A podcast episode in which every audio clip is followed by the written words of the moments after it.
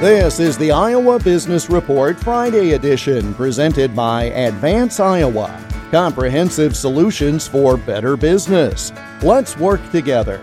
More at advanceiowa.com and search for Advance Iowa on LinkedIn and Facebook. As the old year 2022 comes to a close, Iowa businesses are looking to the new year 2023 with optimism.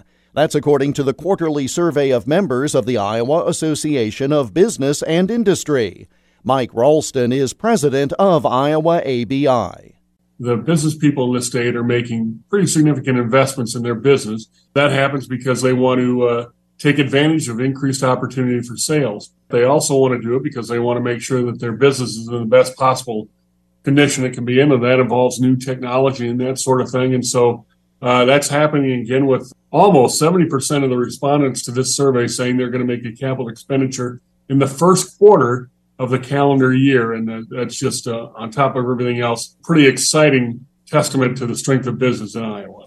One of the reasons they're doing it this time of year is because it's a slow time for them. And so they're able to uh, make this investment, get this new equipment, build this new uh, capacity at a time where it is less disruptive than it might be other parts of the year. But that's not the case for everybody. I'm with you. I think it's an, an interesting time of the year for this to happen. And again, a pretty significant investment.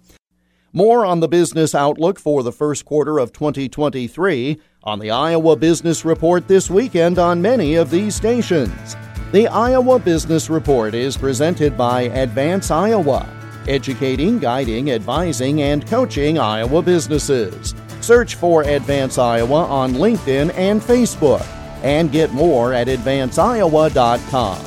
I'm Jeff Stein for the Iowa Business Report.